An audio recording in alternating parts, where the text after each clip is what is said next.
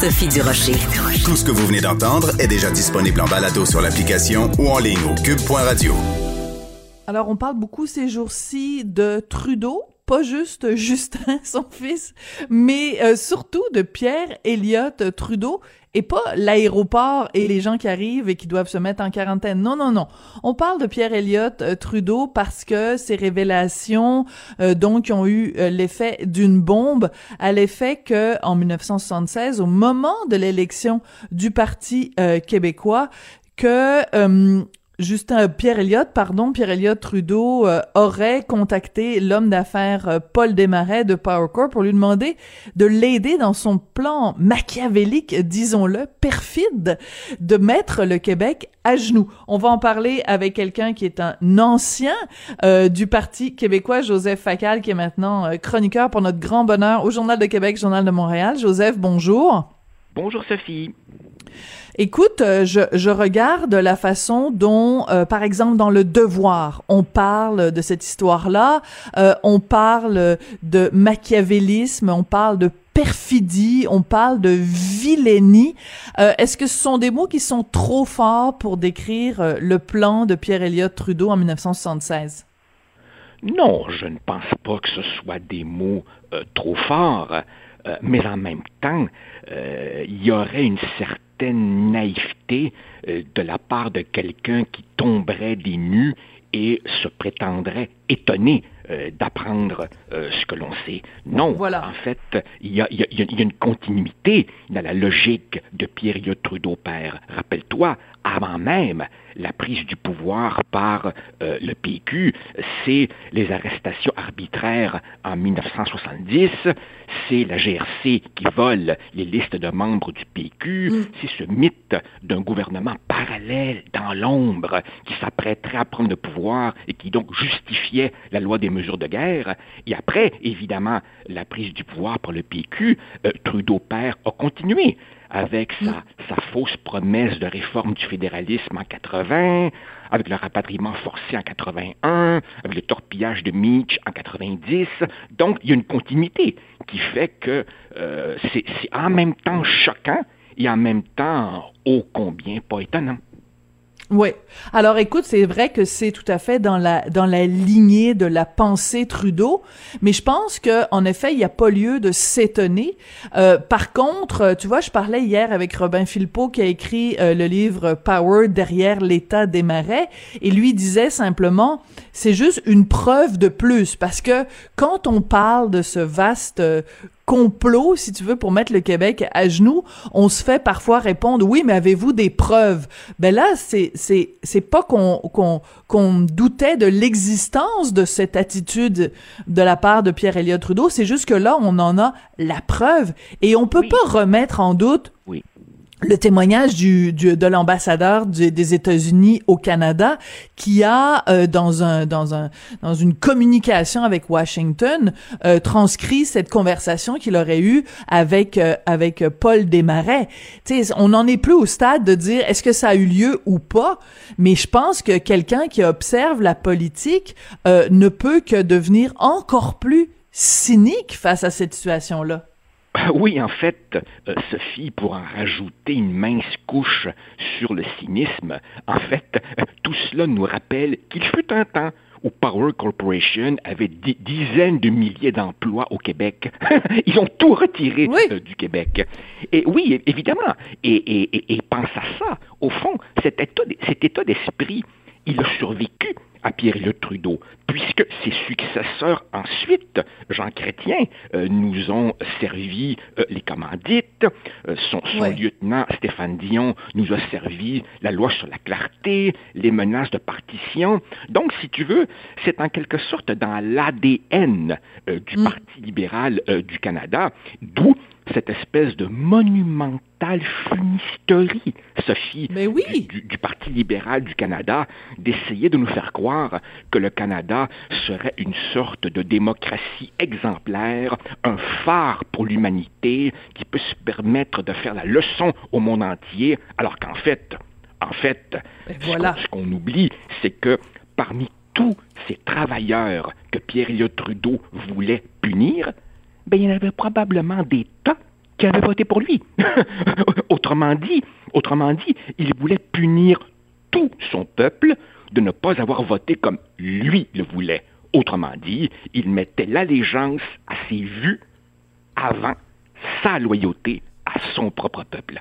Mais qui pourrait s'en étonner? Mhm. Qui pourrait, s'en étonner, mais en même temps, j'aime beaucoup le parallèle que tu fais de dire que le, le, Canada peut pas, ou le Parti libéral peut pas se péter les bretelles en disant, regardez, on est des paragons de vertu, on est des phares de la démocratie, alors que, bon, c'est sûr qu'il y a rien d'illégal dans ce que, dans ce que Pierre Elliott euh, Trudeau aurait, ou en fait a demandé, on peut le dire comme ça, à, à, à Paul Desmarais, mais en même temps, c'est, c'est vicieux, c'est euh, machiavélique, c'est euh, malsain, c'est euh, profondément révoltant. Et euh, on peut pas être à la fois quelqu'un qui se dit plus blanc que neige et surtout qui fait la leçon aux autres, alors qu'on a soi-même des énormes squelettes dans le placard. C'est cette hypocrisie-là, ce double discours qui est dérangeant.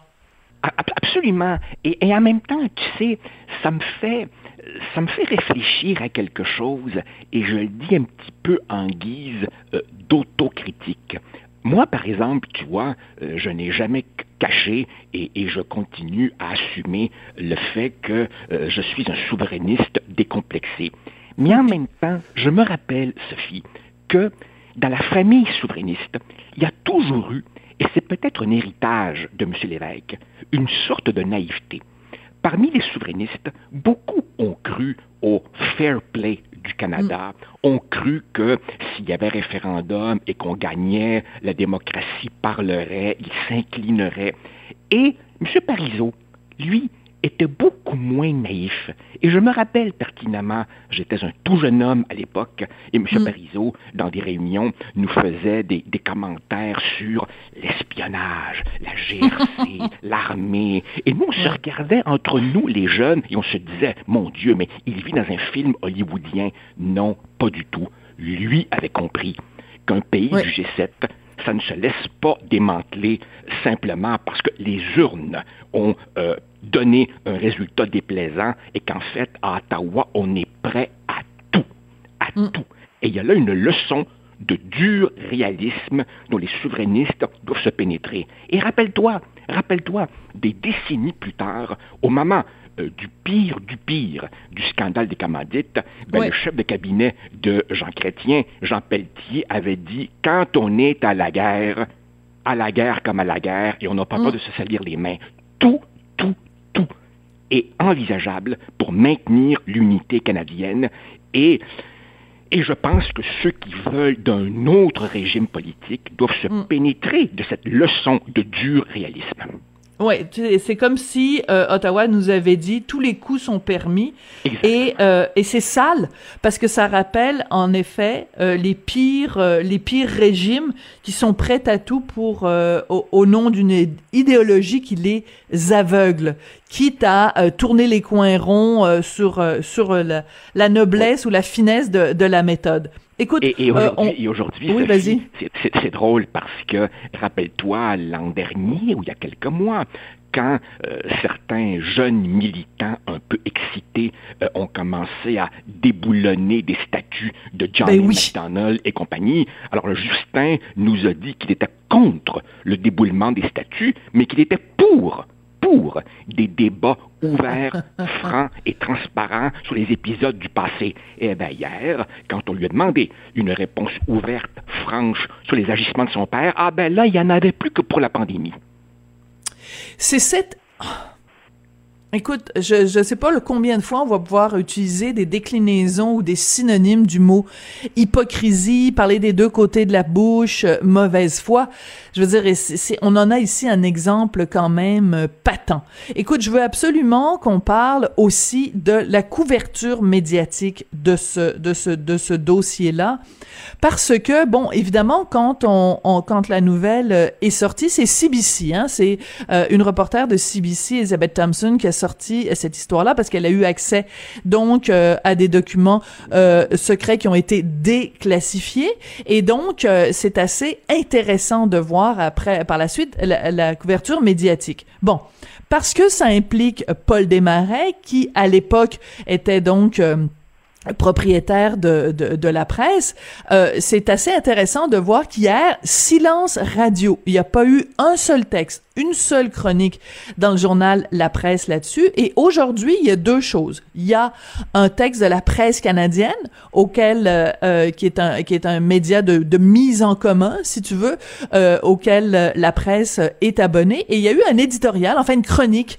de Yves Boisvert. Et Yves Boisvert dit, bah il y a rien là, c'est pas si grave que ça, puis il faut pas...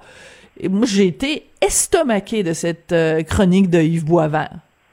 Écoute, Sophie, euh, M. Boisvert est un homme euh, intelligent, euh, subtil, que je lis avec plaisir, même si je suis très souvent en désaccord. Donc, d'une certaine façon, il était pour la maison le meilleur choix pour être celui qu'on envoie en mission. Maintenant, si tu m'avais demandé de prédire qu'est-ce qu'il allait dire, ben, c'était évident que ça allait ressembler à ça.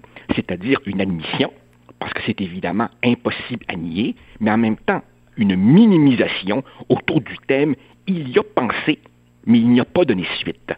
D'abord, le simple fait qu'il ait pensé à punir tout son peuple parce qu'il ne votait pas comme lui était déjà assez euh, choquant. Il, il, est vrai par ailleurs, il est vrai par ailleurs, et M. Boisvert le rappelle, que en 76, quand le PQ prend le pouvoir, Ottawa est déstabilisé, surpris, n'a pas vu venir le coup, le cabinet est divisé, mais fondamentalement, et là-dessus je te rejoins, pour la presse, en matière d'unité nationale, rien n'est jamais assez sérieux. Et il y a toujours des circonstances atténuantes. Ah, ben vous savez, c'était pas vraiment ça, puis ils attentivement, puis ils ont peut-être pensé, mais ils l'ont pas fait. Tu sais, Sophie, jamais pour un instant, je n'ai cru que la transformation du journal en OSBL changerait fondamentalement son orientation idéologique et politique. Le, le temps m'a guéri d'une certaine naïveté dont celle-là, je suis pas du tout étonné. Mais, mais, mais quand même, ce qui est surprenant, justement, c'est que on aurait pu penser que euh, du fait que ce journal-là avait appartenu à quelqu'un qui était très, très, très clairement plus que fédéraliste, c'est quelqu'un qui avait vraiment un, une, horreur, une sainte horreur du mouvement souverainiste. Puis c'est très facile de retrouver différentes déclarations de Paul Desmarais, euh, père, qui crache son, son mépris et son, son vomi, là, vraiment de la cause indépendantiste. Mais on aurait pu penser que du jour où le, journal n'était plus justement redevable à, ce propriétaire, du jour où ça devenait une entreprise indépendante, libre, qu'on aurait pu qu'ils disent bon ben là faisons place à la diversité d'opinions et au contraire au sein de notre équipe éditoriale on va euh, accueillir tous les points de vue Or, c'est pas ça qui est arrivé. Stéphanie Gramont, qui vient d'être nommée éditorialiste en chef, son premier éditorial, elle réaffirme que les valeurs de la presse, c'est de défendre euh, le, le, fédéralisme. Je dirais, ils essayent de nous faire croire que euh, Stéphanie Gramont, elle se lève le matin puis euh, elle, elle, a une, une photo de, de l'unifolié sur, son mur. Écoute, je, je, je, je, ne suis pas capable de pénétrer dans le cerveau de Madame Gramont ou de, ou de quiconque d'autre au sein de la presse, mais, mais euh, si certains ont cru à un moment donné à un changement d'orientation, moi, qu'on me pardonne mon cynisme, je n'y ai jamais vraiment cru.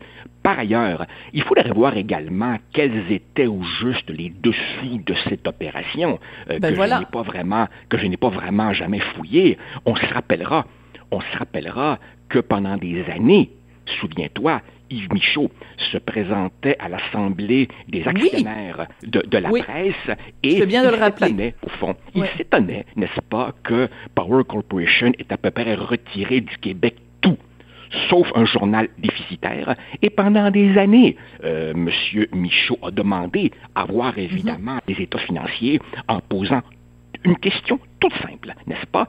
Pourquoi un empire qui veut toujours gagner accepte de garder au Québec uniquement, uniquement une seule entité est déficitaire. Euh, est-ce que, est-ce que ce n'est pas pour des motivations bien davantage de politique que d'économique? Alors évidemment, on peut poser la question, on peut fabriquer nous-mêmes toutes les réponses mm. et tu devines évidemment les miennes, mais moi je suis pas du tout, du tout, du tout étonné de ce que, de ce qu'on peut continuer à y lire. Bon, je, reconnais, je reconnais qu'il y a eu un certain rajeunissement. Euh, je reconnais qu'il y a une plus grande diversité, par exemple, dans tout ce qui est lettres des lecteurs, n'est-ce pas? Mais pour ce qui est des prises de position de la direction, ben, elles sont conformes à ce qu'on pourrait appeler la ligne historique de ce journal.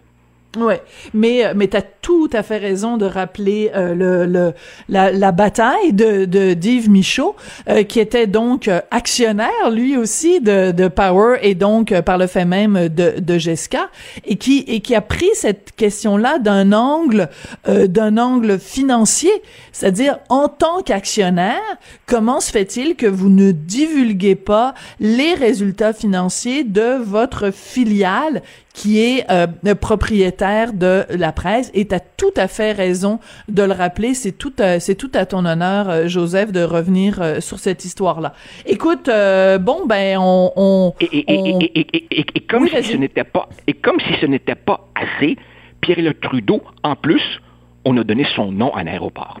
Alors, alors en plus, nous, on aime se rajouter une couche de masochisme par-dessus, comprends-tu? Mais ça, c'est un très bon point que tu soulèves et c'est le Parti pour l'indépendance euh, du Québec qui a envoyé un communiqué dans lequel il disait euh, ben, comment se fait-il qu'on accepte encore que euh, l'aéroport porte le nom de cet homme-là qui manifestement n'avait pas les intérêts des Québécois, de tous les Québécois à cœur et il suggérait qu'on qu'on renomme l'aéroport plutôt Jacques Parizeau. Bon, je pense que ça... C'est ce que notre collègue Antoine Robitaille rappelle également, n'est-ce pas? Oui. Il y a là, il y a là une gifle. Ça, c'est vraiment rajouter l'injure à l'insulte. Ouais, tout à fait. Donc, euh, de toute façon, euh, la, seule consolation qu'on a en ce moment, c'est qu'on n'est pas prêt de se retrouver à l'aéroport parce qu'on peut pas voyager. Puis au rythme où va la vaccination euh, et, et, les toutes les bévues que le fils de l'autre euh, a accumulé. écoute, il y avait un texte dans le, je pense, c'est le National Post ou Globe and Mail qui disait que à cause des bévues justement d'Ottawa, on a six mois de retard sur la vaccination. Donc, on va se retrouver six mois plus tard à se faire vacciner par rapport à d'autres pays euh, euh, économiquement comparables. Donc, euh, à cause des, des, erreurs du fils, ça va prendre six mois de plus avant qu'on puisse aller à l'aéroport qui pente le nom du père. Écoute, merci beaucoup, Joseph. Merci. Et puis, on se retrouve, évidemment, je te souhaite une belle fin de semaine. Puis on se retrouve mardi. Merci beaucoup, Joseph.